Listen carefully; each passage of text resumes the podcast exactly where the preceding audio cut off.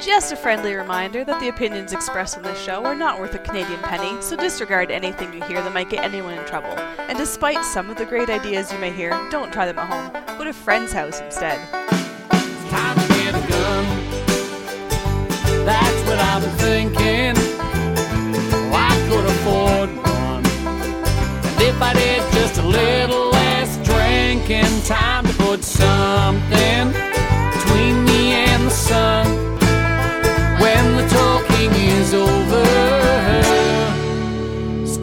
To get a gun. Hello and welcome to episode 176 of Slamfire Radio for October 14th, 2016. I am one of your hosts, Trevor the Ferlate. I'm another one of your hosts, Matthew the Warning Shot. And I'm Adriel, the hunting gear guy. And I'm Kelly Lynn. Well, no nickname Kelly- for you, huh? Kelly, if we give our nicknames, you give your nickname. If we don't, you don't. This is a thing we've been doing for literally months now. Yeah. Try to keep up. And Adriel, you're frosted, by the way. So, now that I've berated my co-host and sound like a douche, Matthew, what have you done this week in guns? Uh, I went hunting. Did. Yep. Now, was this hunting or was this armed hiking? We actually went hunting, but it ended up just being armed hiking. We tried. We actually tried, but it didn't I- work out. That's into yeah. I've got an in- yeah. Okay, good. Keep going. So we we actually we flushed one bird. We're we're going after grouse. It was- this is Matt and I.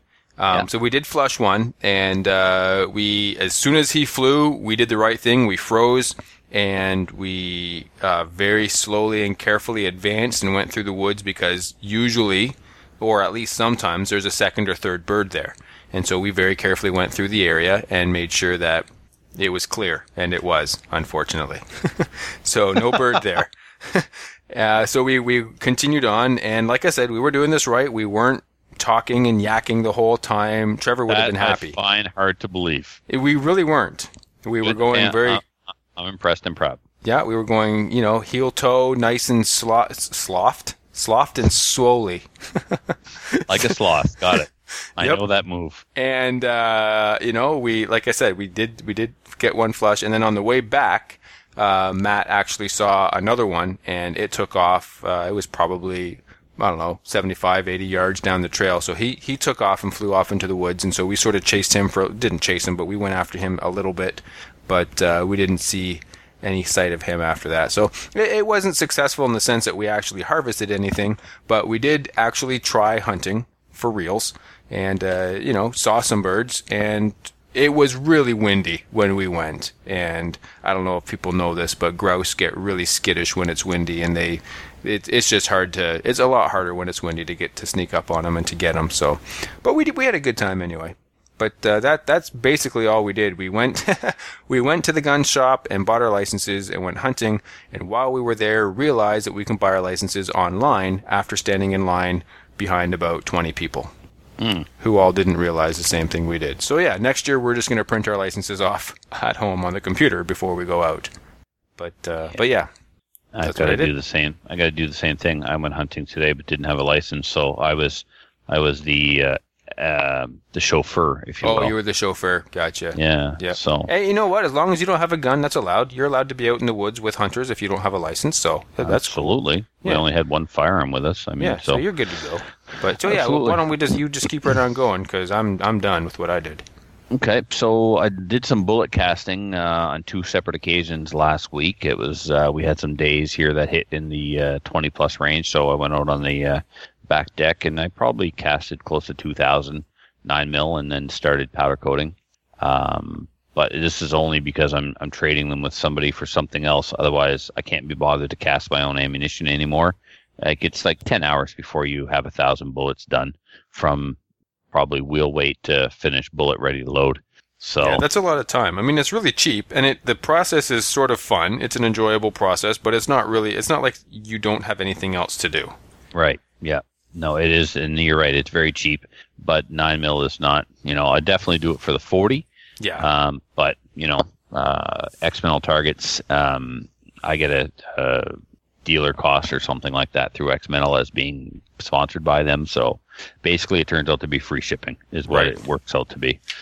So um, speaking of X Metal, I received um, some bullets from them this week, along with my two um, staff shirts. They are awesome shirts. They're made by a company, and I don't have the name with me. Maybe I'll bring it up next week. But they're a company that I've not seen before. Comes with a cool decal. But then I'm looking at IPSC matches online, and I'm seeing that brand of shooting shirt. Um, seems to be quite popular overseas. Um, real nice. It's that dry, dry weave material that most of the team shirts are made out of. Um, so when I order, I, I wear an extra large, and he sent me uh, double XL, and I'm like double XL. I'll be swimming in the no, no, not swimming at all. I probably could have got a triple XL. They're a little snug. Huh. So, but you know, they're uh, awesome shirts. That's the shirt, though, right? Not you. yeah. That's Yeah. well, it's uh, we're Yeah. both we're both contributing to this appearance thing Right. here, this problem. Which uh, which shirt was that? That's my Which X kind of Men. shirt? Uh, yeah, I didn't catch the name, or I don't have the name committed to memory yet. Hmm. Um, but they, I will, uh, I'll post it, uh, or I'll, I'll know it. I'll have it for next week because they are really nice shooting shirts.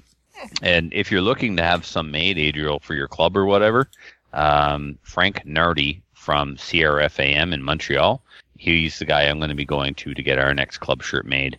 We were getting them done by Techwear in the United States, but they're expensive to begin with, and the dollar is killing us right now. So Frank Nardi made our last team shirts for the Nationals for Team New Brunswick at this year's IPSC Nationals, and they're they're fantastic. They're every bit as good as Techwear, so and a fraction of the cost, like almost half. So, uh, what else did I do? I uh, well, I was a week ago today. The reason why I wasn't on the show last week is because I had my right wrist operated on for carpal tunnel, and so there's a match this weekend, and I want to shoot it because I haven't shot for a while. So I set up a left-handed rig. So it's important to be able to use both hands because you never know. So I'm going to go shoot a match with my Glock um, 17. I reversed the mag catch on it for left-handed. CR Speed mag pouches are reversible, so I switched them all over to left. And I had an old CR Speed holster here that has brass inserts into the body of the um, holster, but they the holes didn't go all the way through to the other side. And I thought it was as simple as just putting on the drill press and opening up the holes on the opposite side. And sure enough, I now have a left-handed CR Speed holster. The Cool. bolts, yeah. So there's a brass insert goes all the way through, but they just don't open up the hole on one side. Now the lock to lock the holster normally is on the outside of the holster, but now it's on the inside. But that's fine because all my Ghost race holsters, the lock is on the inside. So whatever. So I'm gonna go shoot a match on Saturday with my left hand. Um, That'll be I fun. mean, I'm, I'm left eye dominant. I've been doing some dry fire practice off and on for the last week, just you know, with my left hand to try and make sure the sight doesn't move when I press the trigger with my left finger to kind of get a little muscle memory going. Yeah. Um, I'm not sure if any of the guy know that uh, Greg listens to the show, so maybe Greg will be tipped off. But I'm not telling anybody that I'm going there shooting left-handed. I'm just going to show up with a left-handed gun on and see if somebody See notices. if anyone, yeah, that'd be, be kind of funny if you won. yeah, well, I'm not gonna lie. I'm kind of hoping. so, and naturally, it depends who shows up, right? So, Right. uh, and then we had our monthly gun club meeting last night where we discussed uh, turning our 500 meter uh, range into an actual 600 meter range because we call it a 500 meter range, but in fact it's closer like 580. So um, some guys wanted to make a proposal about moving this and moving that. So I asked them to kind of form a little subcommittee, go out there and get us an accurate measurement. And I mean, don't just use a trundle wheel and walk down the range because that's not accurate. You need a line of sight measurement to be 100% sure that we have six the potential to build a 600 meter range there. If we do, good, then we'll start spending money and making it happen, which is what we should have done in the first place. But it's like imagine a non IPSC shooter setting up an IPSC match. Well, this is kind of what happened. The guys that set up our rifle range aren't F class shooters, so they don't know what an F class range should look like. So it kind of didn't get done as well as it could have. But now we do have um, an F class shooter with you know 30 years experience of shooting F class all over Canada and probably other countries as well, who's going to help get this project up and running. Nice. And yeah, so if we could, I mean, Rescuers Gun Club could now have IPSC, trap, and F class matches. That would be right on. And I'm looking forward to getting my target rifle back and and hopefully uh, taking part in that. I don't think I'll start chasing F class matches around, but uh, it'd be cool to at least you know get some get some trigger time with my rifle. And if it's like I think Matthew, it'll be like guys who have had a, a pistol for years, and then they come to a black badge class and they're like, oh, this is how I use my pistol. This Right. is how I, you know, how they Yeah. kind of an eye opener. Well, if I start shooting my rifle um, under somebody else's terms and conditions, that's when you kind of find the kinks in the armor, so to speak. So. hmm And then today I went hunting with uh, Officer Frank. He came to pick me up, and we took his side by side, and it was so cool. I had no idea, Matthew, the trails, and I'm speaking just to Matthew because he's in my area more than you guys are, but uh, right in my backyard, there's a whole bunch of snowmobile trails and NB New Brunswick trails that you can access with with quads. And we were like all over the place. Like we saw a moose today, we saw three grouse today and it's just right in my backyard. Like I want to get. I thought I was living in you know in town and was far removed from wildlife, but no, man, we were like ten minutes, and it was like, oh, there's a partridge or a grouse. Oh, look at that. A couple hours or like an hour, yeah, a couple hours later, there's a moose. But anyway, um, our hunting got interrupted, and so that's why I really clued in, kind of chimed in there for a second, Matthew, when you were talking about how your hunting got interrupted. Mhm. Um, we're driving along, and all of a sudden, this elderly gentleman on a quad flags us down frantically, and he's like, "There's a guy missing. He was he he's lost. He uh, is between 75 and 80 years old. He went in to the woods yesterday at lunchtime. He hasn't been seen since, and that means he spent the night in the woods last night. It was very cold here last night, and we're like, oh, we're no longer hunting. Put Yeah. the gun away. We're now on let's go find this guy mode. And so that's what we did. We spent an hour driving around in that area, thinking we were going to find him out of gas at the end of a trail or something, right? Mhm. Lost, confused. Apparently, he had a heart condition. And um, anyway, we did that for a while, and then we went back to his neighborhood to kind of meet up with the neighbors, and the cops were there and start the search. And just when we were getting organized to go, who shows up? He does. Yeah, somebody was still looking for him and found him, and he was in good enough shape, being between 75 and 80, to and spent the night in the woods all night. He was able to drive his own bike home and follow follow the um, follow the other guy who had found him on his bike. So Frank and I were thinking, okay, uh, I've I, I only have one hand, so I can't operate the throttle on a on a quad.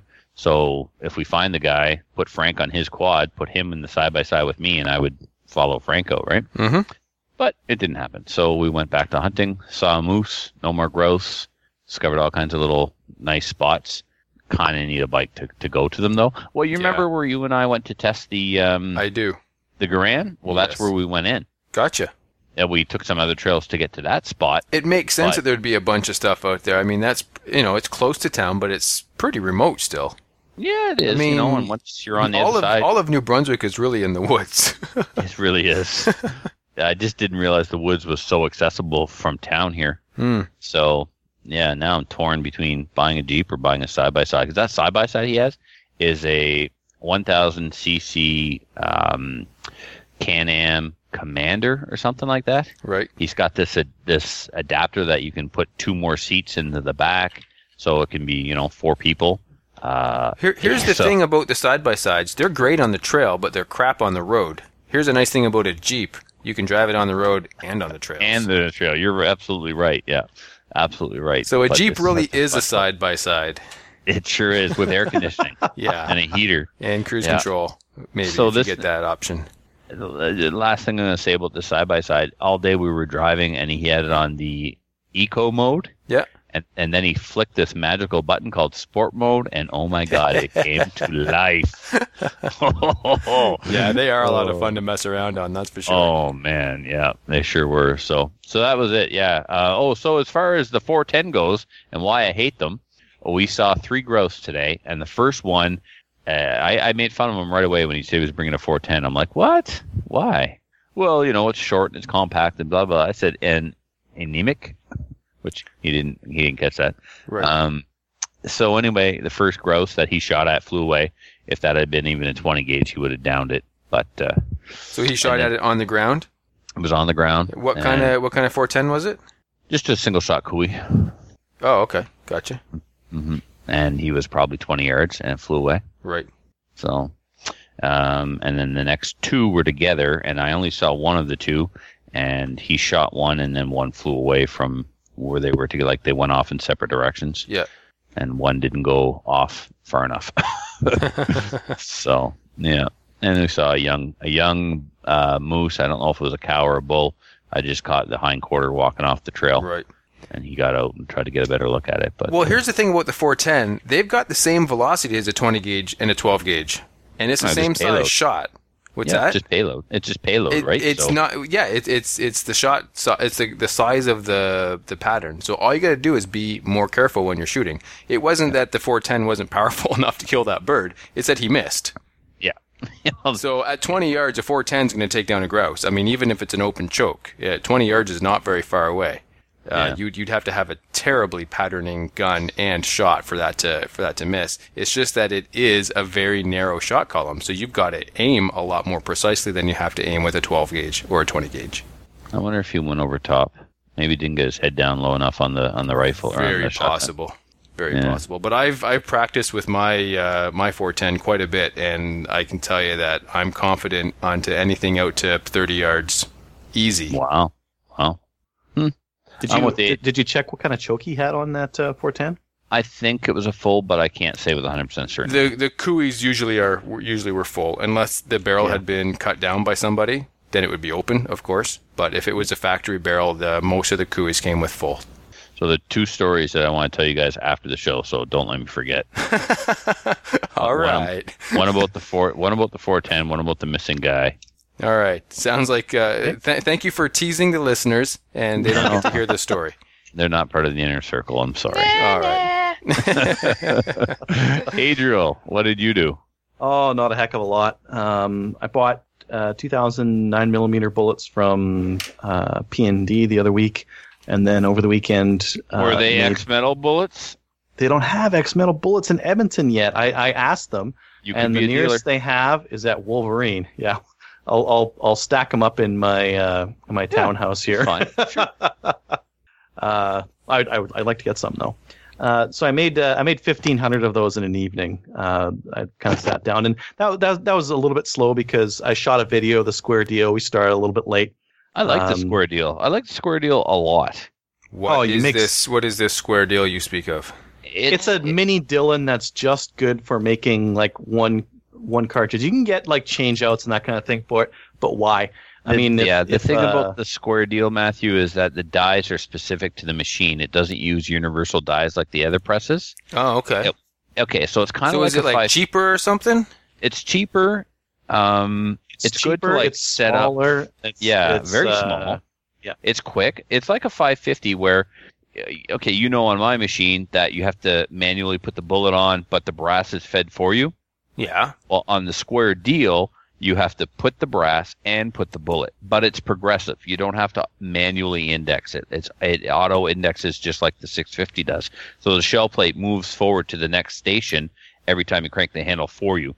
So it's like a 550 and kind of like a 650. So it's progressive in that it rotates by itself, but you have to place the brass on the shell plate and place the bullet on the shell plate but it, it it's so simple that it's very reliable. They don't ha- uh, cough and get plugged up or jammed up, or you don't have a lot of stoppages with. Yeah. Well, that, I mean, anything that you simplify is going to become more reliable. Exact. yeah. yeah. So Well, that's cool. Yeah, I'm just looking at it on the website now. It's um, neat.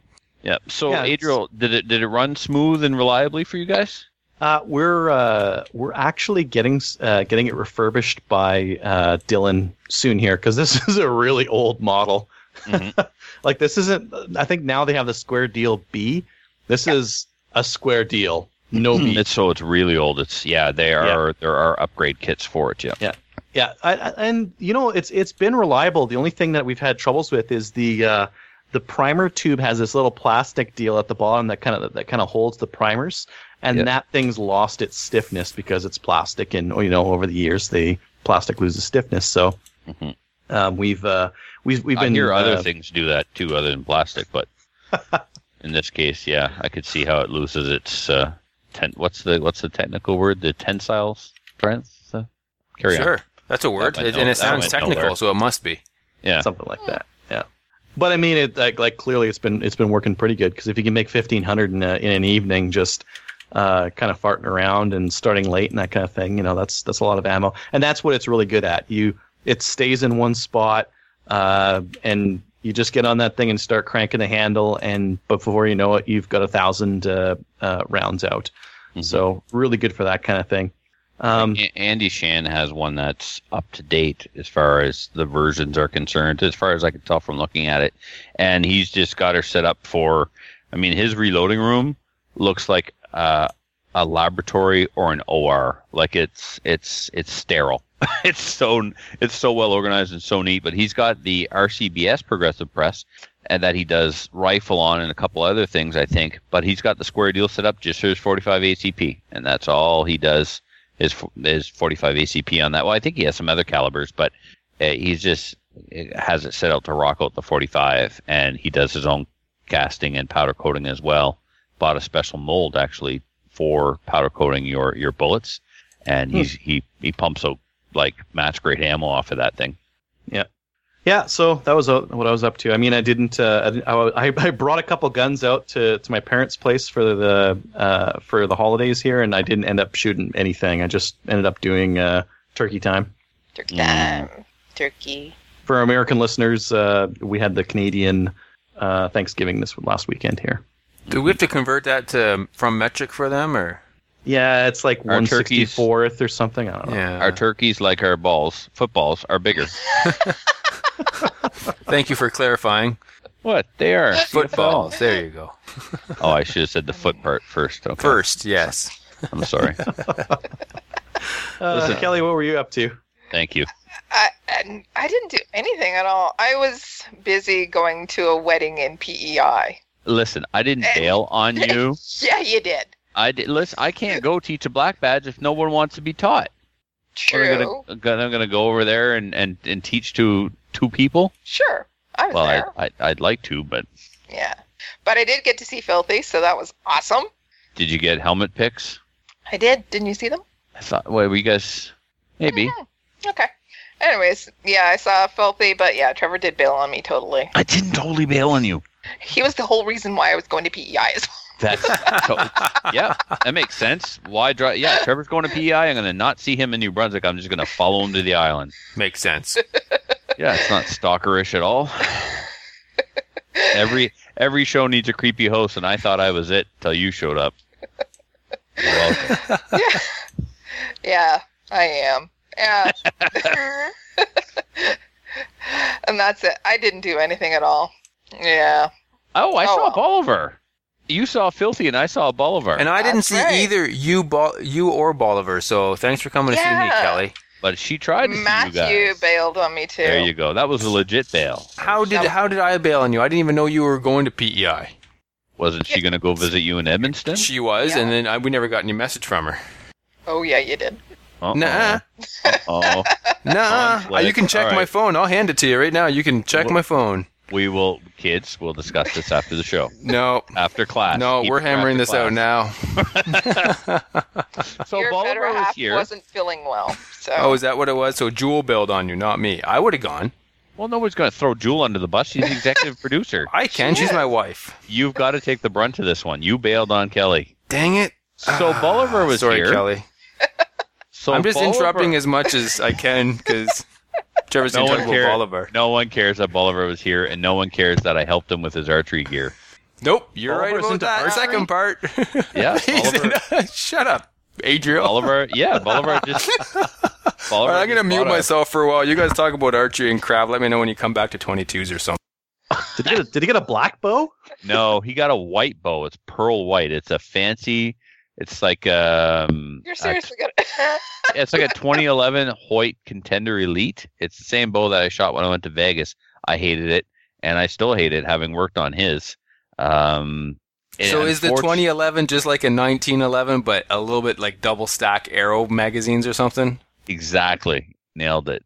So no, he kind of got he kind of got hooped a little bit. Somebody sold him a bow that was too short for him, Uh, and then the then the cam, which is the lower wheel that the strings are hooked onto, ended up being damaged and it came apart on him. He actually could have been injured. He He bought got it used. Well, it's hard to find a left-handed bow unless you go new, and then you're going to wait for it. If you, the a lot of a lot of bow shops don't stock a lot of variety of left-handed bows, so you pick one out of a catalog, hope for the best, spend fifteen hundred bucks on it. It comes in and bow. go from there. No, he's not into it for hunting. He just wants to do some recreational target archery. So, I mean, he's almost there. Um, the bow is very, very close to fitting correctly right now, and it's not going to be detrimental. Like he can learn to shoot this thing, and it won't be a huge adjustment if he gets another one and it stretches out to the right length. So, so yeah, he rolled into town last Saturday night. Uh, about seven o'clock, we got on the whiskey pretty quick and um, got off the bows pretty quick, and then finished up the next morning and sent him on his way to his mama's place. No, uh, no more arrows and walls. No, that's a Tommy uh, Nelson thing. If Tommy Nelson wants to touch your bow, run away I remember or that. take that was or take him outside. He can he can he can shoot a gun like nobody's business, but he's got a hard time with the whole bow thing. No, Tom, you've got to no stop. Bang! Oh, that's two holes in my wall. Super duper. but anyway, listen, I I may or may not have put an arrow right through a guy's office wall once, and it poked right out through the outside, like co- right through the wall, through the siding, the whole night. Yeah, I did that, so I can't complain to Tommy. I was showing off about how to draw a bow back, and I at least I had an arrow on it. It didn't have a tip, mind you, but I w- wasn't using a release aid, and it was like a 65 pound bow, and it slipped off my fingers, and I put an arrow through his wall. So I kind of had an AD in a guy's office with a bow.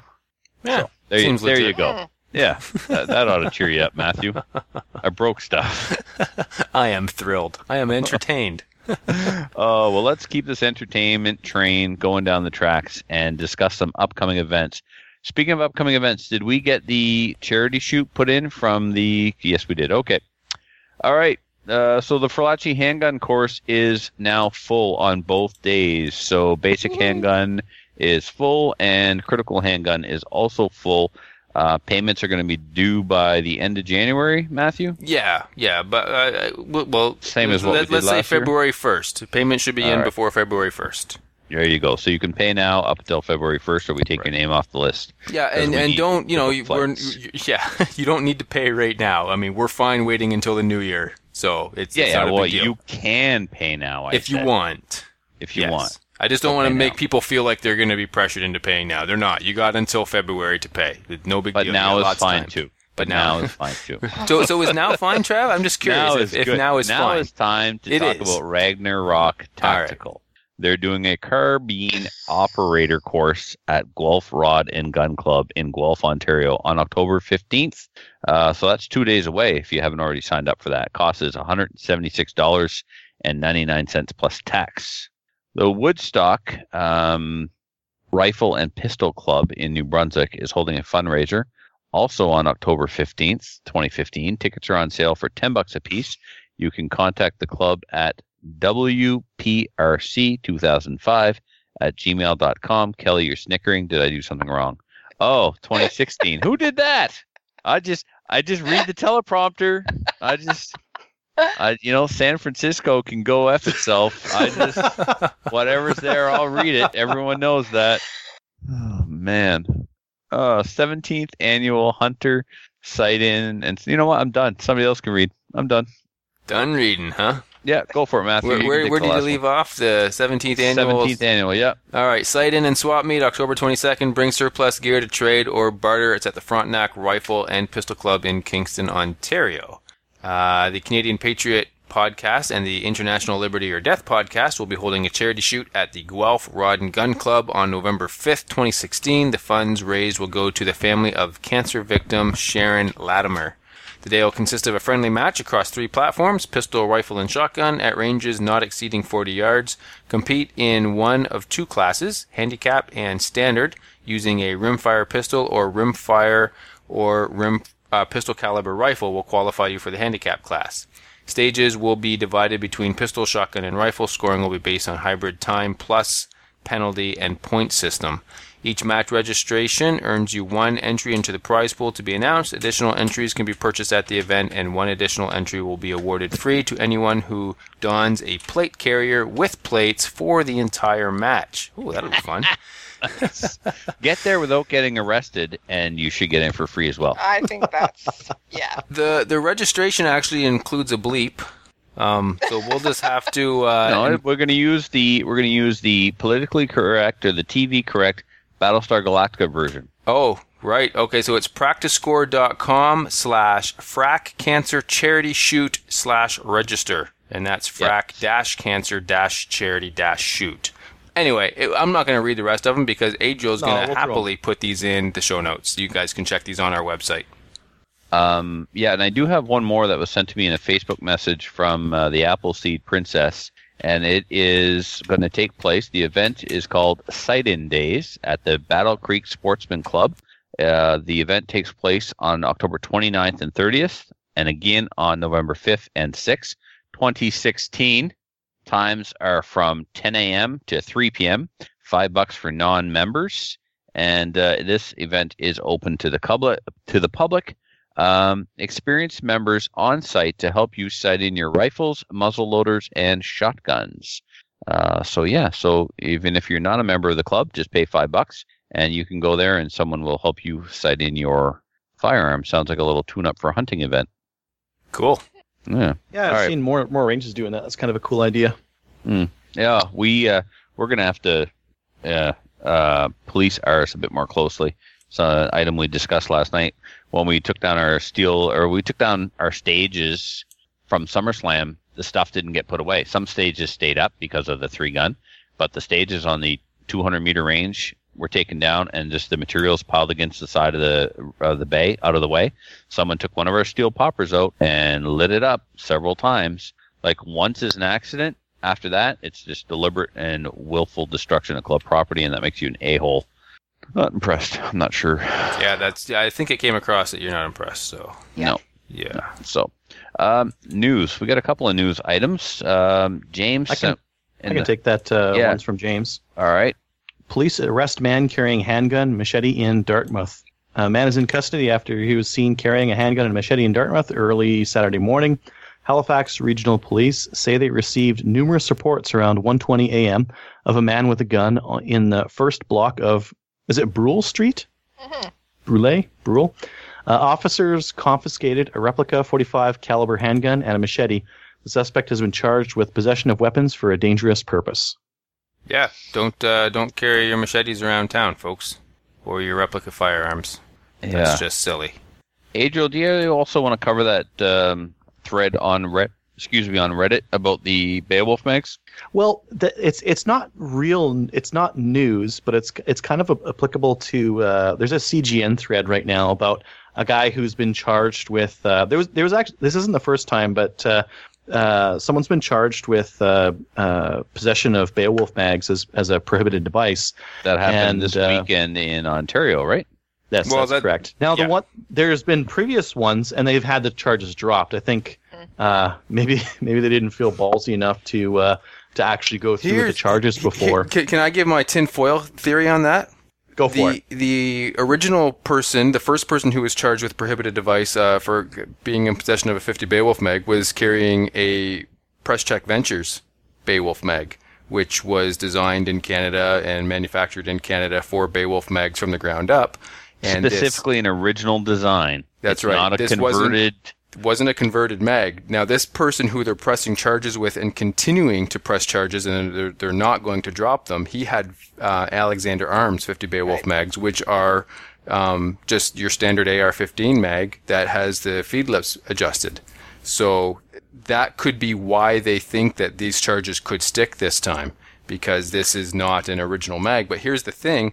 They were legally imported into Canada as 50 Beowulf mags from the manufacturer of 50 Beowulf. So obviously these magazines were designed for 50 Beowulf. They weren't converted in Canada. They were converted out in the States. So once they come into Canada, it should be a brand new product, but that's not how the RCMP is interpreting it.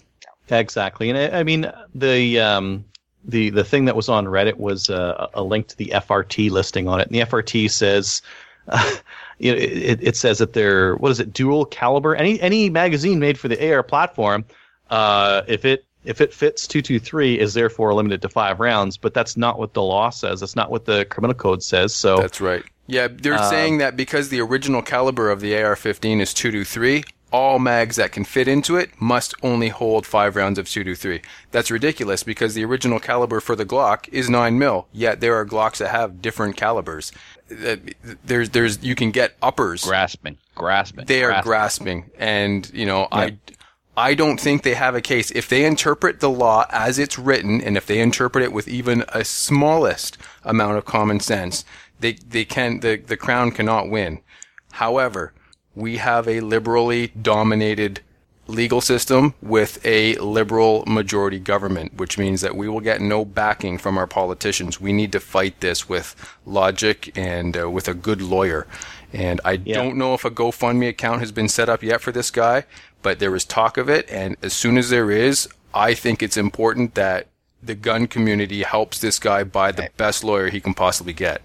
Well, he says that he's Yeah. been being represented, but I don't, don't know if it's the best that he can get. I also know that uh, it's going to be precedent setting. So, like Matthew says, this is going to impact hugely on anything going forward. So, yep. Well, they can still drop it, and they like uh, looking at this thing. They probably will. Like right now, they've got kind of a de facto. They, they like aside from Press Check Ventures, they kind of have a de facto ban on 50 Beowulfs by stopping them from import, right? That's right. So they can can't they get can any more they in. can s- yeah exactly.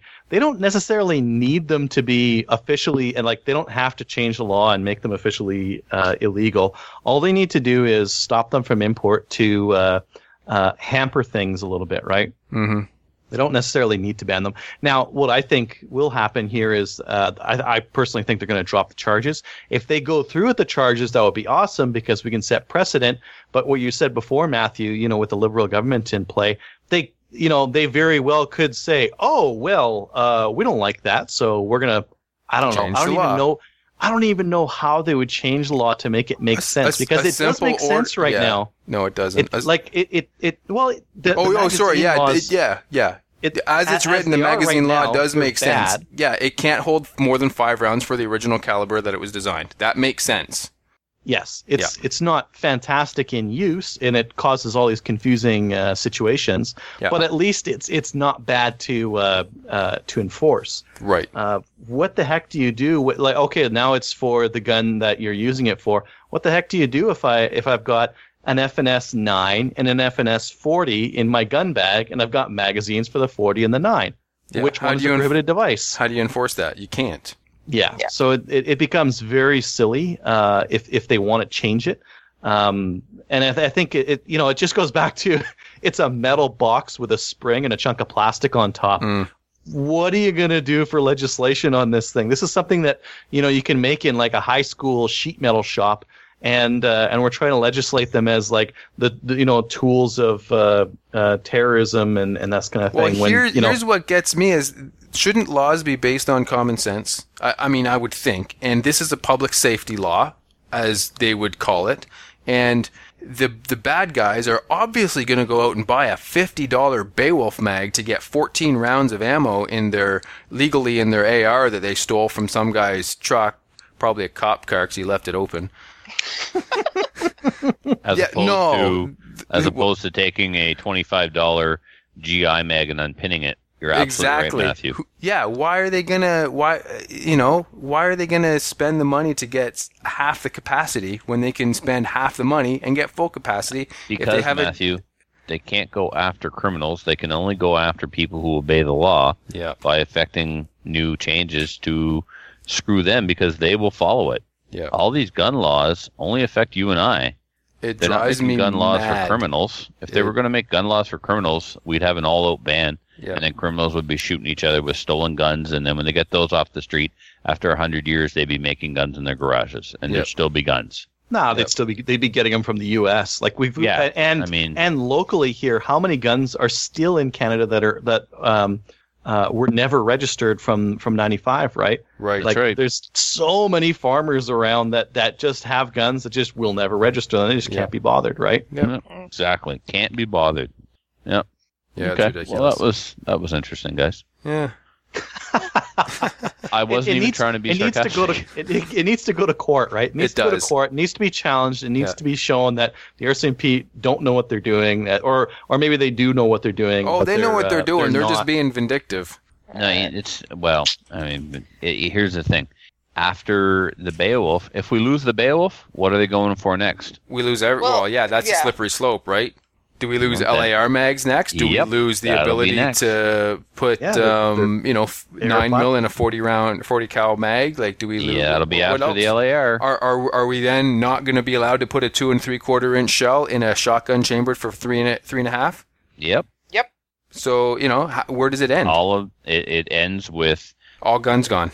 uh, well, That's no, what they it'll want. end. It'll it, well One it'll round. End, yeah. S- single shot Cooeys all around, folks. That's all you got. it, will Very end Matthew. It'll end Matthew with the um, closing of what they perceive as loopholes to the Right. laws they wrote. yeah. Yeah. Right? It's not a loophole. It's not a So- loophole. they wrote the laws in, in such a manner that we are legally circumventing their intentions, but that's not our fault for them writing it wrong. No. If it's the, No. I mean, we're following the letter of the law, and in this case, I mean, most of the time I'm in favor of enforcing the spirit of the law because the idea of the spirit of the law is, you know, don't kill somebody. It's because you shouldn't be killing people, you know? Right. what this the spirit of the gun laws is in my opinion and in most people's opinion who has any sort of common sense very dumb because as we've all discussed before bad guys don't follow gun control laws so in this case i think it's very important we follow the letter of the law and not the spirit of the law That Well, may, think about those poor guys out there that are going to have 50 Beowulf rifles and they're going to have like one round mag. two yeah you can hold two two two rounds in a properly pinned beowulf mag according to the rcmp or or just tell people, you know, if you have a Beowulf mag, only fill it with Beowulf.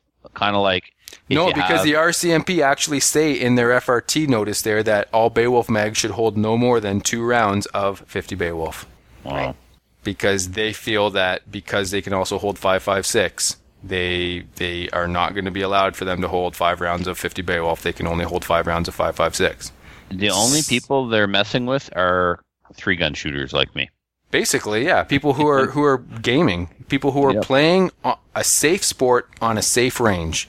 Yeah. Well, it's not, mess- it's not even gaming. Every, everyone at my three gun uses either the Beowulfs or they, they take the the Lars and they uh, uh, Couple join the yeah they couple them at the bottom because you need the length to be able to run out of a belt, right? Right. Like this is a legitimate sport that we're that we're trying to engage in here, Oh. and you know it's it's terrible trying to run uh, a three gun course with fi- like the the five round mags because you're just changing mags all the time. You get good at that though. I'm going. I'm going to a three gun match at the end of the month in Halifax, Adriel, and they don't they don't allow Beowulf mags. I don't know why. I'll ask when I'm down there. I'll respect whatever they say, but I just want to actually know the reason. Is it because they worry about the legality? Is it because not everybody has them? So if I run them and you don't, I have a huge advantage. Um, it's it's like when I show up to an archery tournament and the rule says any commercially available arrow. So I buy the biggest arrow I possibly can because it gives me an advantage and gets me closer to the scoring lines.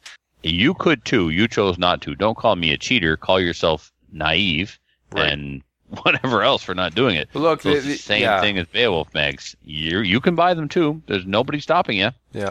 Yeah, it sounds to me that's probably the organizer doesn't want to lose because he doesn't want to spend the money to get Beowulf mags. Oh, he has all the money in the world, so Oh. I don't think that's right. the reason. I think it may be competitors who are participating don't, Right. maybe. But Ah, you know th- those coupled LAR mags. The thing, the problem with that, those is that if you go prone or something like that, you can't monopod off of it. You jam your your bullets in the bottom mag into the dirt. Uh, if you drop a mag, you're damaging feed lips. So Yeah. I really prefer running the Beowulf mags because you're We've- dropping it on a flat floor plate Yeah. and you're Yeah. not monkeying around, twisting your mag to try We've to get more seen- ammo in. We've seen the bent feed lip situation with some of the soft aluminum LAR mags dropping, and yeah, we've seen that. Yeah, And then yeah. and then and then not notice the damaged feed lip, and the mag and the mag screw somebody on their next stage because of yeah, I, I had a had a guy. Uh, you, you've seen where the ammo just shoots out the top. All the all Oh, the, the bullets come out. volcano? Yeah. Yeah, the volcano. we had a guy volcano. like, look at his gun. Like, what, what just went on? Imagine like a volcano inside your gun. That's like, yeah. Oh. Anyways, those those LAR mags, they'll they'll they'll do that, and it's just bec- it's because we're we're doing something they're not designed for. They're designed to run as a, a small, nice and compact ten rounder. Uh, if you've got a non-restricted rifle that could run uh, uh, those tens, that would be perfect for hunting. But for for uh, uh, competition, yeah, in Canada, the Beowulf mags are where it's at. Yep. That's all I got to say about that. All right, Forrest. All right. That's all Thank I you, have to Forrest. say about that. I was running and running. okay, main topic. So we decided uh, because I belly ached and whined about an email last week and, and how I felt that the boys could have answered the question more appropriately or better or whatever. Anyway, I That's not what I you got- said. You said we bleeped it up. Did yeah? Well, bleeped it up. Could have did better. Whichever. I mean, I told so you totally you dropped guys- the ball. I believe those were some exact words were the that came out of your mouth. Yeah. you are awful and Yeah. you yeah it was, yeah so what i told you guys and what i tell the listeners i told you guys is clearly three different things so anyway i i saw it as a missed opportunity to educate um, the person who emailed in and asked the question and perhaps other listeners as uh, the process of sighting in not only how to adjust the sights on your handgun to move the point of aim to the point of impact or whichever got to get that straight right off the. You the better get that straight right off the bat. bat. as well as uh, how to how to adjust iron sights on a rifle and how to adjust a scope. So I thought maybe I could talk about handgun adjustable sights, non-adjustable sights, and maybe Matthew you could cover iron sights and Well, here's the thing. ATO. If you talk about how to adjust the iron sights on a handgun, it's the exact same procedure in an It iron is. sight rifle. the Okay, only I, I got shotgun sights. I You got- wanted yeah, shotgun see, sights. Matthew made that joke. All right, Kelly, Kelly, I was going to give Kelly shotgun sights, but you guys ruined my joke, so thanks for that. No, you're, you're welcome. Yep. What? Yeah, Kelly, you have to talk about how to adjust the sights on a shotgun. So, Bead sights only.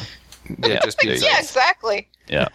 Um, I guess the only the only difference is uh, between pistol and, and rifle iron sights that I've seen Matthew is sometimes the old guys would file the front sight, and we usually don't do that anymore on a on a modern handgun. Well, and the other thing is with with handguns, it, we shouldn't be talking about the differences already, but we are. The other the other difference is with a handgun, you basically are shooting point of aim, point of impact at 20 yards, and you're done. There's no calculating your distance because your bullet doesn't have enough time to drop.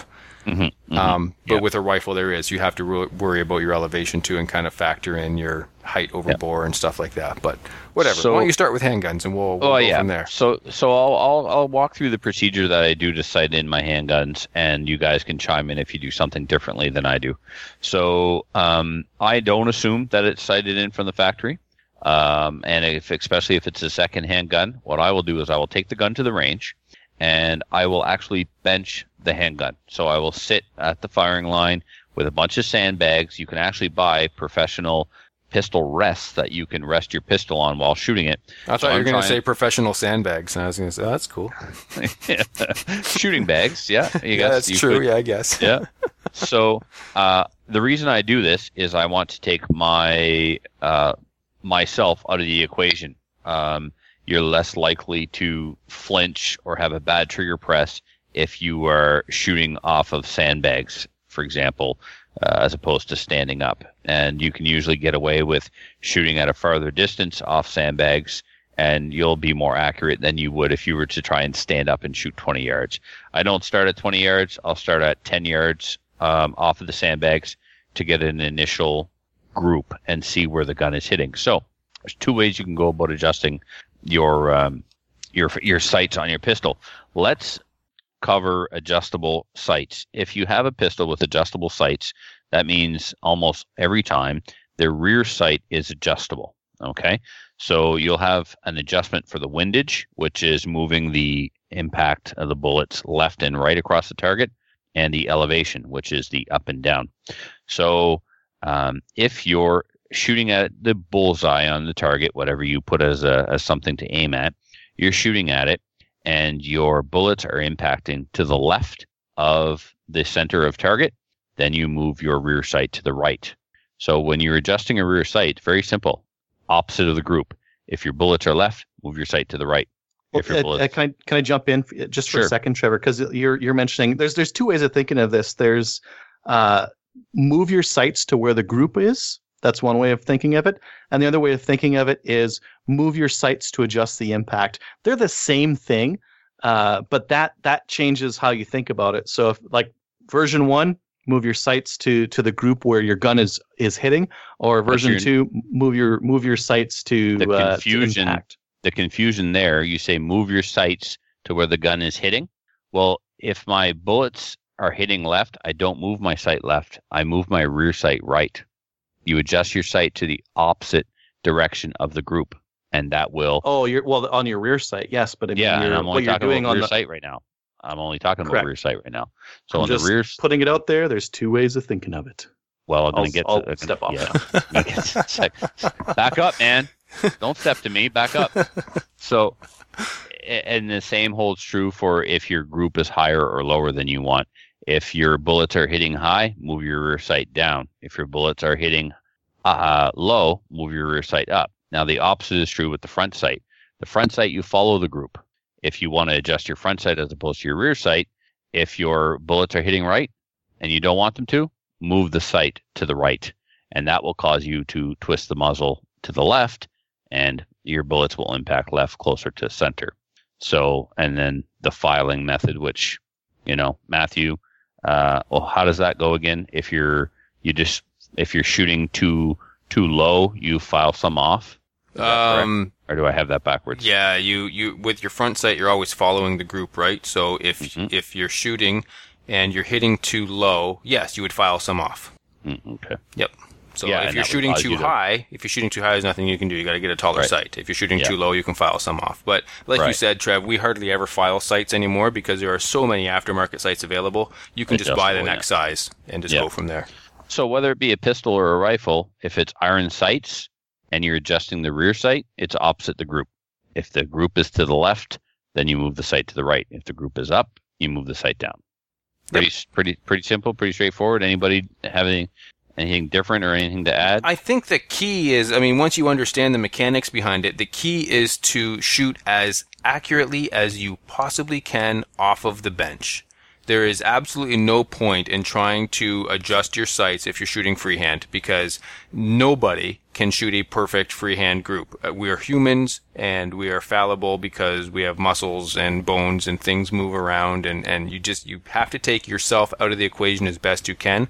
And when I'm shooting, uh, my handgun, I actually don't even, I, I try to grip the gun as loosely as I possibly can because I don't want to im, im, um, I don't want to impact it at all, throw it off at all. So I, I will actually put my thumb on the back and my finger, one finger on the front, and I just very slowly pinch that trigger straight back. The gun, you know, the recoil is, it flips. You got to be careful. You got to watch it. Of course, it's going to move. Um, but you're not worried about recoil control here. The bullet is well out of the barrel before the gun starts to move. So that is how I most accurately shoot my handgun um, from a bench. I, I do it as, as absolutely careful as possible, and that way you have a true idea as to where your gun's actually hitting, and that way when you adjust your sights, you can be confident that they're sight, or sighted in properly. and then then I'll transfer. Uh, I'll transition to sh- standing um, and shooting. And now you can, if you're an accurate enough shooter and your form or your technique is down, you could refine this a little bit once you stand up. Because what Matthew just said, he doesn't want to influence the gun by his grip. Well, when I am gripping the gun and I am leaning and twisting and torquing and holding it with my support hand, I may now be changing how the sights are going to be impacted and I may adjust it because now if I'm I can hold the gun consistently the same way every time. So I may make a minor adjustment to compensate for how I hold the gun. But depending on the gun, I may not have to. So double check it when you stand up. And if it's like way low left, well, yeah, that's you. But that's that's how you zero your pistol basically. Do it off of the bench, and that's how you move your sights to get the impact to get the group back into the center of the target. Yep. Cool. All right. So, which one of you guys wants to cover, or girl wants to cover how to adjust a scope? That'd be uh, Owen. Oh, Owen's not here. Call him up. I think Adriel should cover that one. He shoots a lot of uh, scopes. Well, a, s- a scope's easy. So, so for the scope, it's always the concept of bullet impact. So when it says up or right or left on the uh, on the scope turrets, that's what it's saying. It's uh, where do you want the bullets to go? So you can you, like on a really good high quality scope, you should be able to shoot a group of three, find the middle of that group, dial in your scope to get that group to uh, to center, fire another three, and you should be on. Uh, now, with a low quality scope or one that's been torqued incorrectly, this is where you're going to see guys at the range who, uh, especially like right in October, right, right about now, when they go to the hunting, uh, where, when they go to the shooting ranges, they'll shoot some uh, some rounds down range and they'll start knocking on their scope after they uh, after they make adjustments, and they'll shoot and they'll adjust it a bunch more. I think a lot of those guys just torque their rings down too much, and they they're actually like uh, binding up their. Uh, uh, is it the uh, it's, is it the erector set inside the scope? I'm not quite sure what the technical term is for it, but uh, if you if you crank down too hard on your rings, you're uh, you're stopping your scope from being able to adjust freely. And, And, you're uh, binding the internals. Yeah, we were talking about Yeah. that last week, right? Yeah, exactly. Yeah. Well, I, I wanted to mention it again because now that we're in October, you're going to see guys at the range that are that are going to be doing that. Uh, you should be able to shoot a group of three, make one modification to to your scope, which is just dialing it down to uh, to to get it to uh, shoot in the in center of uh, aim, and you Okay, should Mel. be done. Elaborate. What do you mean by dial it down? What does that mean? So let's say you're uh, three inches to the left and one inch low. Okay. Uh, uh, you need to check your, your scope. Usually they're quarter 100. MOA at 100 at 100 meters. Usually they're a quarter MOA clicks. So to move four inches to the right, you would need four times four, that many clicks to the right. 16. Yay, Kelly! Kelly can math. Potato. Or you Okay. just count the four four times. You can do that too. Can't count the potato. I go. You know what I do? I'm like, okay, one, two, that's a half. One, two, that's an inch. That's what I do. That's what I do. Yep, I, I, yep. Yeah. Sometimes I'll Well, do the wanna- math, but most of the time it's just like, okay, I know four is an inch, and I'm at 50, so that means I need double it. So that means I need eight. Eight's an inch. Like Yeah, and that's that's where a really nice clicky uh, Yeah. scope uh, scope is really nice because it's very easy to determine where your clicks are. A really like one my one complaint about Leupold and Redfield scopes is that their adjustments are mushy as heck, and you can e- very easily go a couple of clicks and not feel them when you when you run by them. Whereas uh, some of your higher end like precision scopes, the clicks are very like audible. Never mind the fact like they're tactile. Um, so that's that's where those are, are really nice. Now, if you get into like precision scopes, I'm, I'm assuming this is just for, for simple stuff, but you, if you get into precision scopes, you may run into like a, a mill adjustment, and mill are oh boy, uh, what is the adjustment on those? I thought they were 0.1 of an inch, but it's it's like a, a milliradian instead. Am I am I even close? 0.1 of an inch? Sure, I don't know. What am I, scientist? No, they're less. No, they're they're not as precise.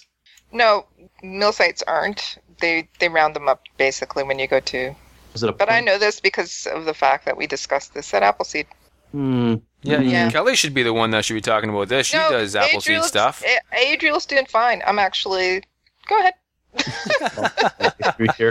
Now, uh, if you've got a red dot or uh, like a, a a scope that doesn't have a lot of uh, magnification out of it, you may have sites that adjust at half MOA. So your clicks are are moving the scope or the red dot quite a bit more. Uh, but the most typical is is uh, is a quarter MOA. Uh, that's what you'll find on most of your hunting uh, hunting scopes and that kind of thing. And that level of precision is fine for hunting, anyways. Yep, I would agree. Cool. Trevor Okay. is Trevor is preoccupied. Yeah. Yes. Yep. Yeah. Yep. Sorry. It's okay. It's not like it's your show tonight. I know. Oh, wait. Are you guys good? Are we good? I guess so. Okay, well, wait, wait, wait, wait, wait. I got uh, I got the mill uh, division here. Okay, so at 100 yards, a 0.1 mil. Uh, let's see, one mil. Yeah, it's it's 0.36 of an inch at uh, at 100 yards. The reason why I'm using inches and yards is that most of our targets are are uh, subtended in inches, even in Canada here. So. Uh, you know, it's it's handy to be able to know like adjustments in an it, inch uh, uh, way of thinking. So Yeah. yeah, your your mill uh, mill scopes will be 0.36. So Right. Yeah, that's, mill uh, scopes are great if you're if you're shooting metric, but if you're shooting imperial, it makes way more sense to run the MOA system. So if you're going to shoot like a 308, definitely use the mil uh, mil scopes. Uh, if you're shooting like a 7mm, you need to uh, oh reverse. Yeah, the right? other way around. Yeah, Oh, seven yeah, mm sorry. you got to run mil mil spec, and uh, 308 you, you run uh, yeah the MOA. You, you got to. The calibers are, are imperial. They don't understand if you don't run them into im- imperial scope. scope just doesn't work. Yeah. Uh, Where's Funny. Filthy? That's not what he meant by imperial, but that's awesome. Two points to Kelly. yay! Nope. No Yay. points to Matthew. Half point to Adriel. All What is right. this? Whose line is it anyway? Thank you for catching that. Yes, it is. You just got back two points. Let's do scenes from a hat.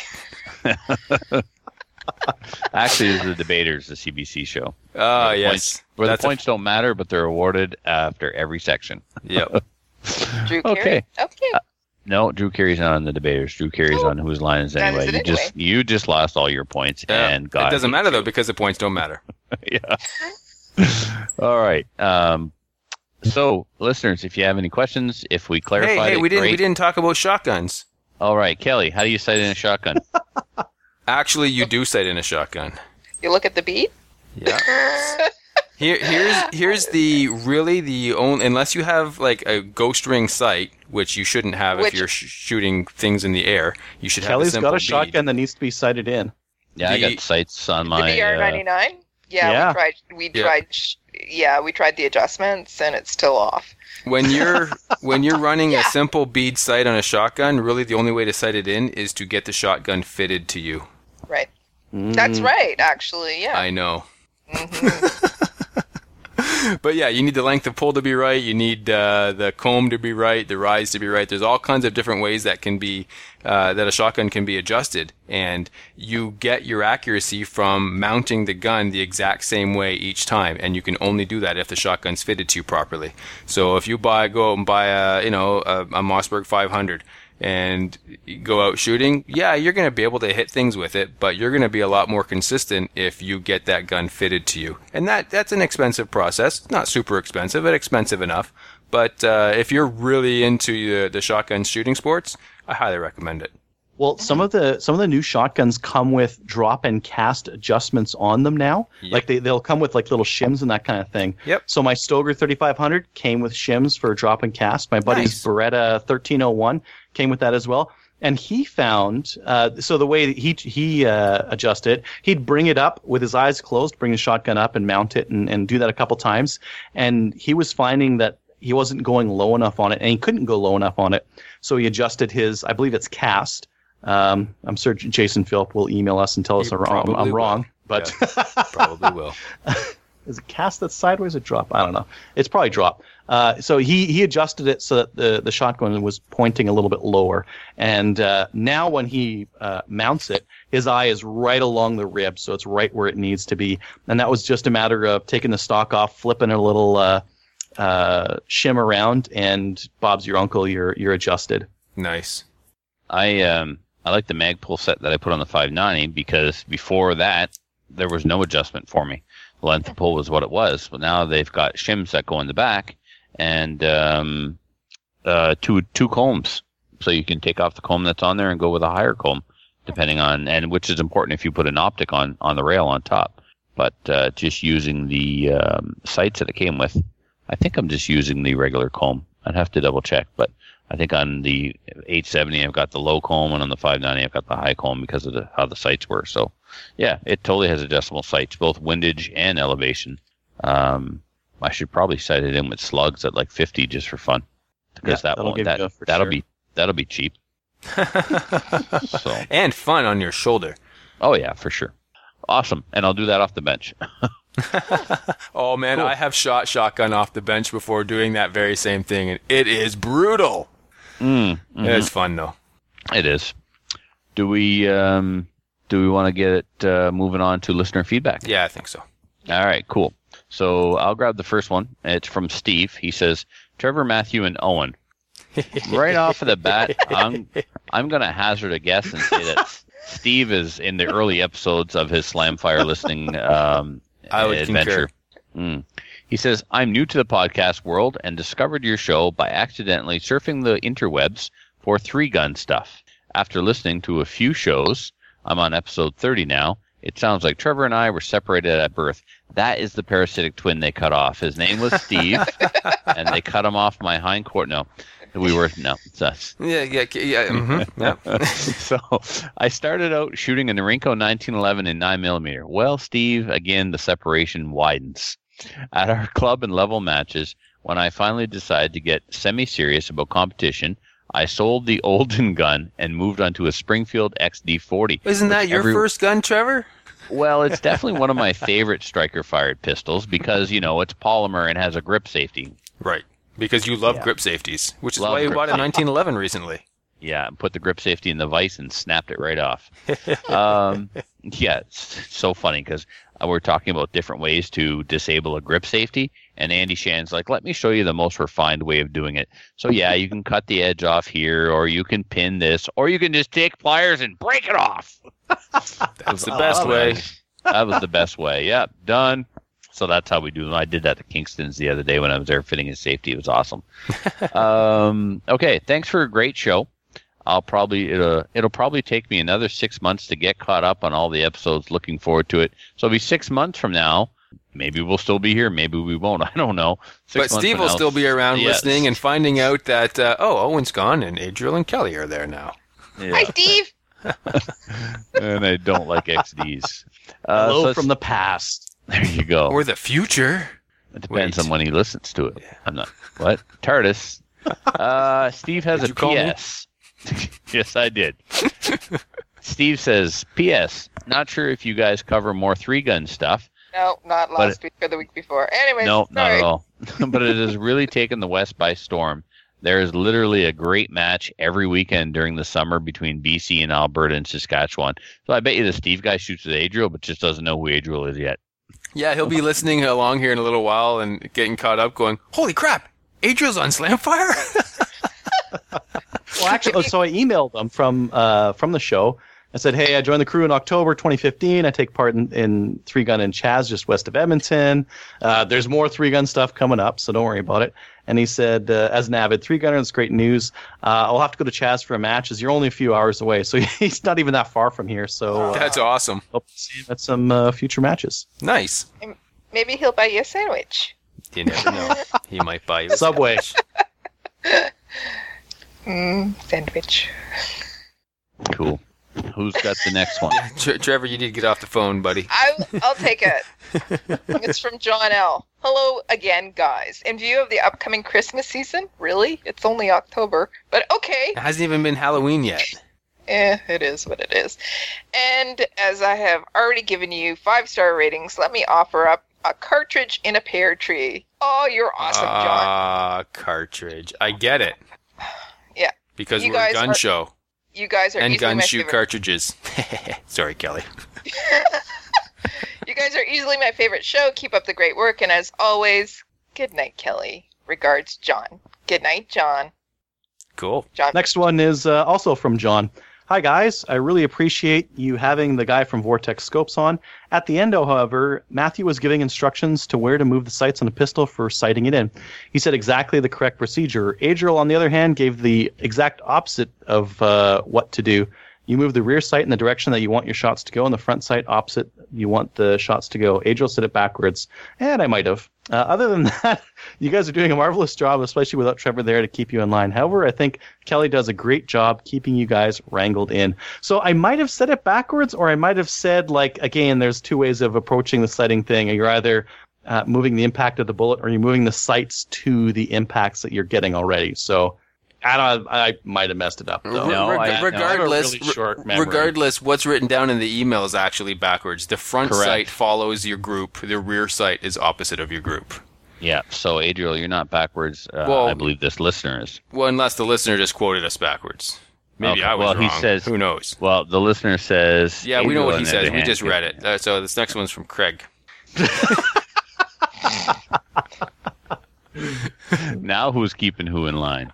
We're trying. Uh, you read it, Matthew. Hey guys, I've started to search for an AR with a goal of eventually doing some three gun. Just wondering what your thoughts on barrel length in regards to three gun and ARs in general. I like the idea of the 10 and a half inch range like the Mark 18, but would like, uh, but would a 16 to 20 inch barrel be better for range and accuracy? Thanks, Craig. It's funny we were just talking about this. Where were we? Or Yeah. was that on the other show? That was on the bonus episode. We just Ah, covered this. So, and, Craig, if uh, you're a Patreon, you will you'll hear that later, and if Yeah. not, sorry. All right, moving on. To, no, Mark 18, the Mark 18 is actually a 10.3, not a 10.5, because, you know, 0.2 of an inch matters, and I just like to be right. So uh, I think our opinions differ. Uh, the email I sent to Craig was short barrels shoot really good at short distances, but not so good at long distances. Long barrels shoot really good at short and long distances. Right. And that's why I have a long barrel. If you look at all the pros on the three gun circuit, there's no one shooting anything less than 16, and most of them are shooting 18 and a half to 20. yeah, Can I can I push my glasses up on my nose and and offer a, a different explanation of that? Mhm. Uh, so it's not that the long barrel's more accurate; it just adds more velocity. The short barrel is uh, it- te- technically on your barrel, you need stiffness out of it. So a short barrel and a long barrel, uh, the shorter barrel will be stiffer. What the longer barrel will give you is a longer burn on on your uh, on your round, higher velocity, and that's going to give you higher hit factor on your long range shots because you don't need to guess at the uh, at the drop of the bullet as as uh, much as you do with the uh, shorter barrel. So I agree. I agree that the longer barrel for longer distances is is the way to go. I think for for Craig it would be how long is long distance that you're shooting at your clubs locally there. Some clubs only have like 100 yards to play with and if you've got one of those, the 10.5 is fine. Oh yeah, if you're inside 100 yards, heck, if you're inside 200 yards, the 10 and a half is going to be okay. I Anything disagree. beyond, uh, uh, you're allowed to. Any anything beyond that, uh, you're going to want more more barrel. I personally think that the 16 inch is the best compromise because when you're running three gun, you need mobility as well, and you need to be able to get your gun in and out of ports sometimes. And uh, having a shorter gun does allow you to get in and out a little quicker. Mm, you know, 16 is trash. 14 and a half is the only. like, no. I think people argue about it too much. It's like they're they're they're arguing about like a 16 versus an 18. It's Yeah. like there's not that much Yeah. a difference between the two. pick one that you like and go with it. I mean, you ultimately you're you're building a gun that you want to have that you you want to enjoy. So build the one that you like. Um, if you're going to become super competitive, chances are you're not going to use the gun that you're about to buy now anyway. So buy the gun that you want and shoot with it, have fun. If you decide that you want to get serious competitive, start looking at what the best guys are shooting and copy them. And buy that now. So you buy once instead of Well, twice. no, don't do that because what if he doesn't want to actually get into it serious? What if he just wants to buy a new gun and he wants the Mark 18 because that's what he wants? I'm not going to stand in the way of his happiness. The man should buy a Mark 18. Uh, yeah, I've had two and I sold them, but um, they are phenomenal. They every time we did a class, I always ran the Mark 18 because it's just so easy, right? But um, question: Do you guys think that uh, a Mark 18 with a 10.3 inch barrel will shoot as tight a group as another Daniel Defense with a 16 and a half inch barrel at 100 and 200 meters? Absolutely. Same ammo, same optic. The only difference is one gun has a 10.3 inch barrel and the other gun has a 16 inch barrel. Adriel says yes. Matthew? Matthews, put the mute button on. Oh, mute right. button. Sorry, sorry, sorry, sorry, sorry. I had it backwards. Yeah, no, absolutely. The 10, the 10.5 will shoot more accurately, in fact, in my opinion. And uh, the science should back me up on that because, like Adriel said, for the same diameter, uh, you have a shorter barrel. That means it's actually stiffer. Um, you'll get less barrel whip, and you will lose a bit of velocity. So your group will print lower, but it should be tighter. I'm saying the same because they're the same quality of barrel, and there's they're like in, in terms of the the stiffness on it, that'll be a, a secondary factor to the the quality of the of the barrel for the AR. Well, that's a good point. Yeah, you're right. should probably have uh, Brian on for this. It's it's fun to uh, it's fun to argue about stuff like this, though. yeah, well, I, I, I will go on record and say I disagree with you guys based on uh, my own experiences with my ARs, but I could be wrong, and maybe those uh, groups that I shot were fluky, but the 10.3 and the 10.5 inch barreled ARs that I had were were nowhere near as good as the. Uh, So did the you shoot the and a half. exact same ammo between the? Well, the- this is it. I did. Did you have the same scope and the same bench and the same? Yeah. same so, same yeah. same scope, same ammo. Yeah. But uh, the barrels were all from different manufacturers, Right, so yeah. there's a variable there that has to be considered. Absolutely. That's why I, would- gave you, guys the scenario of two Daniel Defense rifles, one with a 10.3 and one with a 16. Here's what you And- do: is you go to Ballistics by the Inch. You can just Google that, and they have know it. actually they have actually. And I'm talking to the listeners, not you, Trevor. So, um, the listeners can go there, and th- this this uh, uh, organization actually took several different types of guns and shot them, and then started taking the the barrels down with a hacksaw, and then re uh, recrowning them inch by inch, and they they recorded in charts all of the accuracy and all of the velocities, and you can see you can kind of use those charts to find the barrel that best suits your needs. And if I remember correctly, it was somewhere around the 16 inch mark that all of the groups became the most. Uh, it was the best accuracy for the for the velocity, and then as they got smaller, accuracy stayed pretty nominal, um, and velocity started to drop off. Well, That's and, in- in in terms of barrel length, there's a couple of uh, a couple of different things that uh, that they take into consideration. Like Colt went with a, a really weird length, and I believe that's because they found it was an accuracy node for a couple of different rounds. Yeah. So that that's that's an example of of like that, you're not going to get very much choice though for that. But what you can do is try a different cu- uh, a couple different kinds of rounds and see what uh, what works really accurately in your gun. And it was a ridiculous, like, odd number, like 15.7 or something. Yeah, I, I can't remember what Colt the did, exact number yeah. was.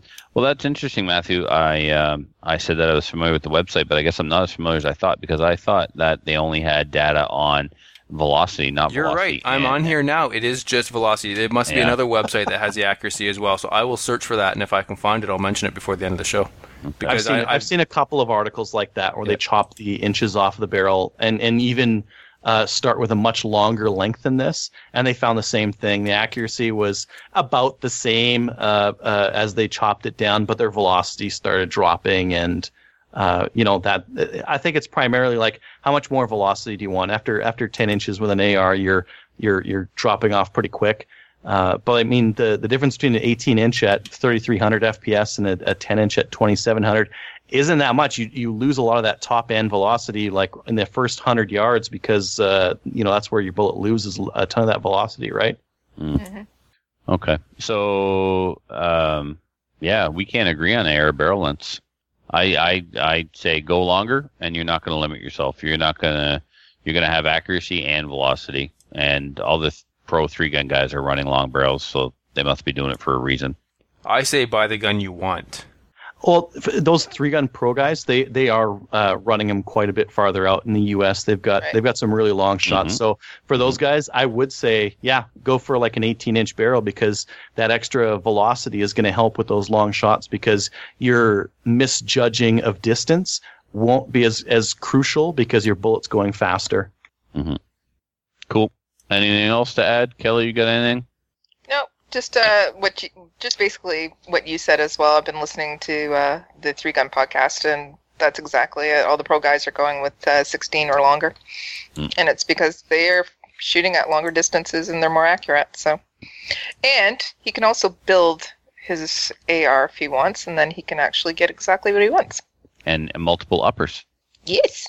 That's what's awesome about it. So. Okay, cool. Well, um, listeners, if you would love to hear us fight more about any other topic, you can uh, spur on the conversation by sending an email to slamfireradio at gmail.com. And remember, everything is a competition, and I feel like I won this one. iTunes reviews. Kelly, you, you want to take the iTunes review? Uh, no, not really. All right. Adriel, because I can tell Matthew's researching because he let me get away with that last cheap shot. Yeah, I heard Busy. that. I am researching though. I knew it. I, I will haven't be found wrong before I the have- end of the show. I haven't found one website, but I have found three that are not that I'm gonna. I'm not gonna suggest people go find them because they're pretty poorly put together. But I have found three so far where experts have said that accuracy has nothing to do with barrel length. Well, what about the fact that you get sight radius? Out of Are you running? Are you running iron sights or are you running a red dot? Uh, No, on, on Trevor's AR, he's got an iron sight out on the end of his barrel. That's, Yeah, that's why d- he that's Does he long. use it? I No. If you're I running a red dot or you're running a scope, there is no barrel you're radius right. you need Sight- to worry you're- about. Yep. Yet I will concede to that point, sir. Yes, as you This should. Do you want me to read the iTunes review? No, I've already passed it off to Adriel. Oh, You okay, go back sorry. Doing your research. All right. Prove me, lo- prove researching me wrong or later. Too late. I already Well, proved you wrong. for the show notes here. Go ahead, Adriel. Uh, the, re- this review is from Donks Out for Jeremy, which is an euphemism for something else. Uh, store is, is Canada. Five stars, of course. Title Quality Canadian Content. Review I actually installed this terrible piece of software that is iTunes on my computer, and have risked getting a host of computer diseases just to leave this review. Oh, sweet. So you know I mean it when I say this show is fantastic. I love how he left this on iTunes.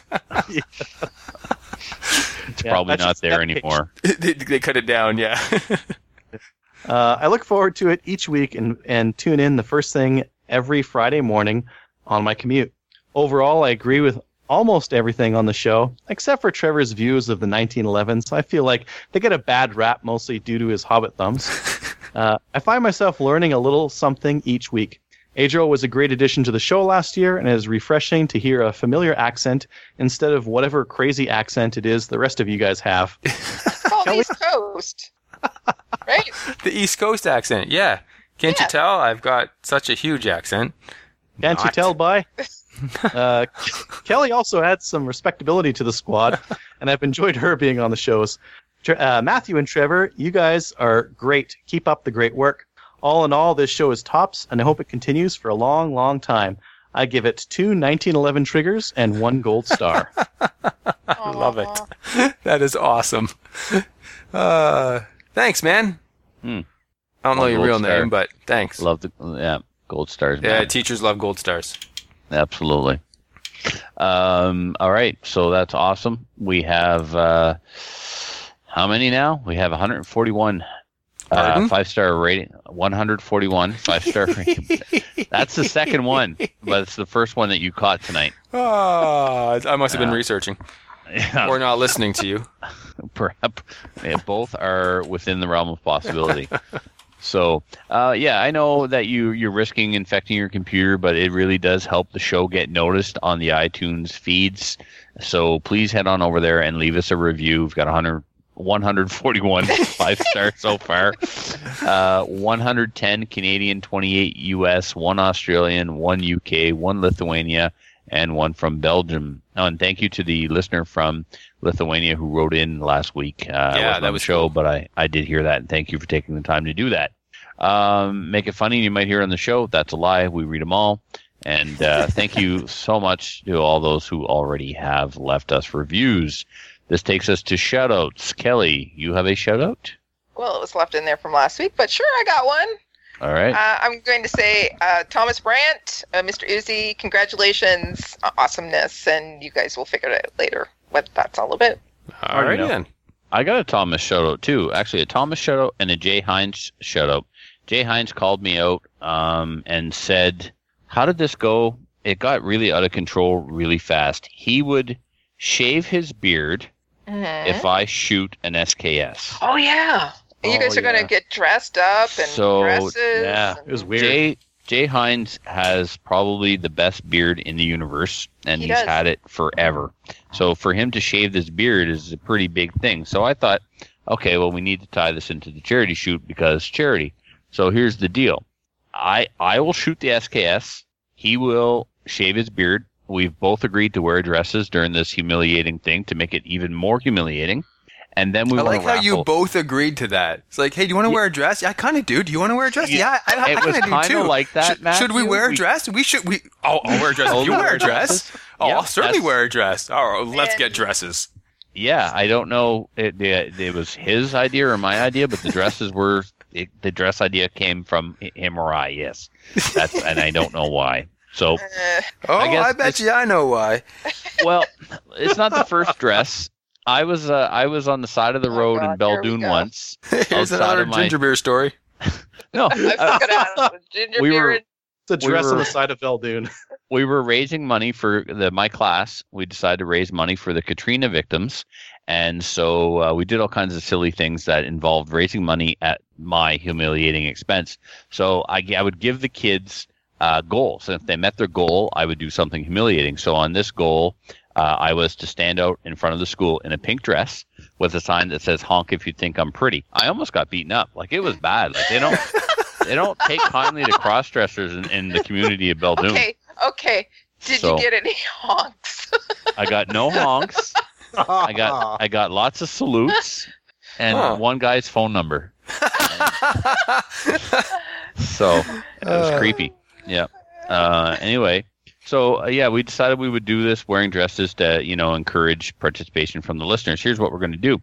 After I shoot the SKS, uh, we're going to raffle it off and raise, and the money will get donated to whatever charity is chosen for uh, next year's charity event in the London area or wherever it's going to be in Ontario for sure. So Rick is uh, Rick is involved. Kelly, I believe you're involved again. I am. So you are now. yeah, you've been voluntold. You've been voluntold. You So know what anyway. that means, Kevin. Okay, go ahead.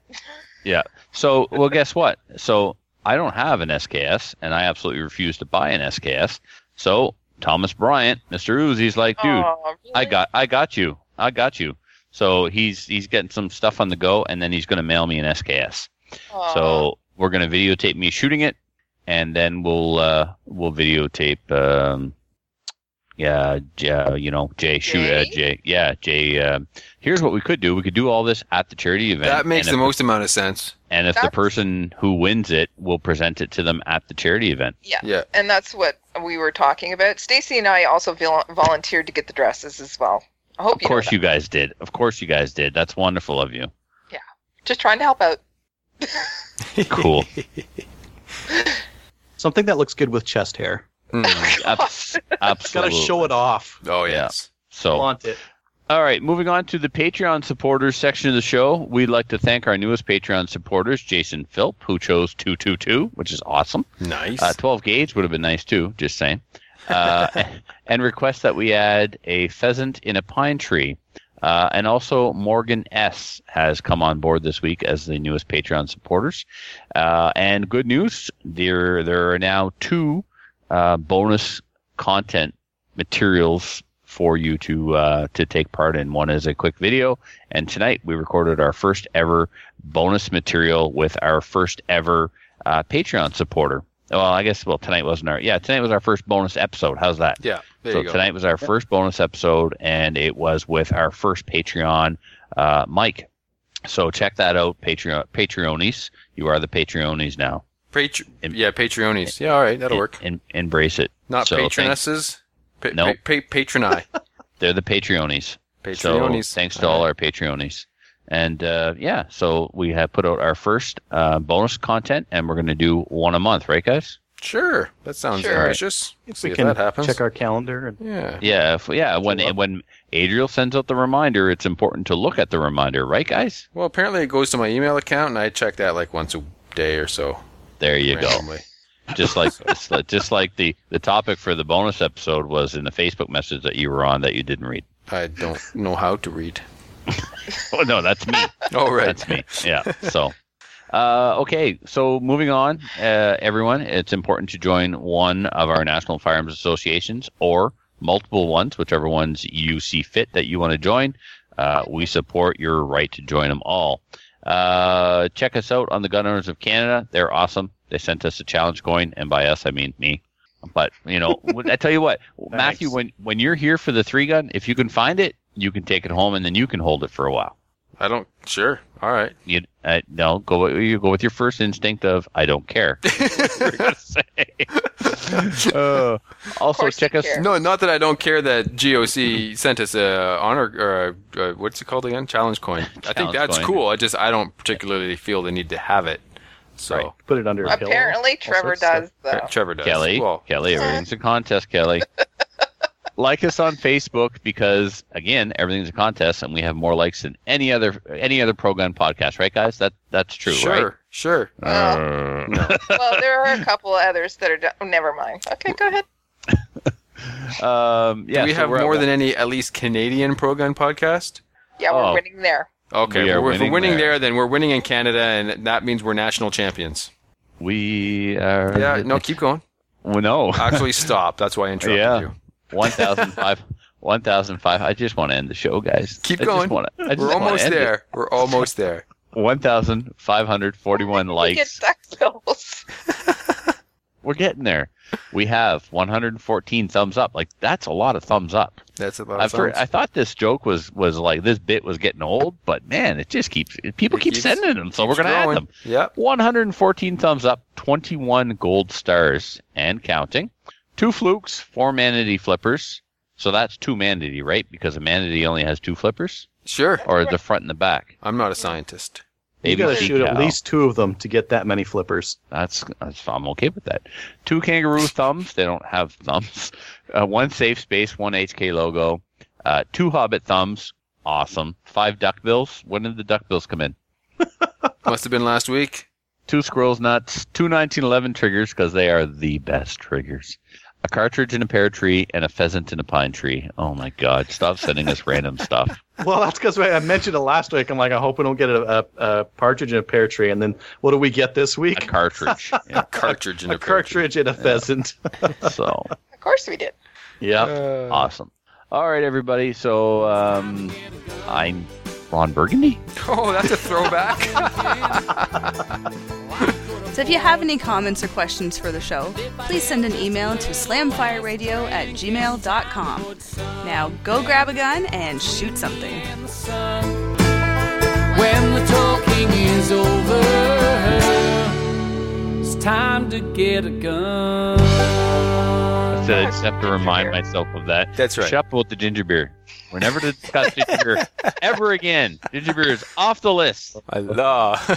no more ginger beer for you. No more ginger beer. Not to be discussed. All right. Let me know when you guys are ready. I'm ready. How about everybody else? Everybody else is ready too. Hello and welcome to episode 176 of Slamfire Radio for October 14th, 2016. I'm one of your hosts, Trevor the Frelate.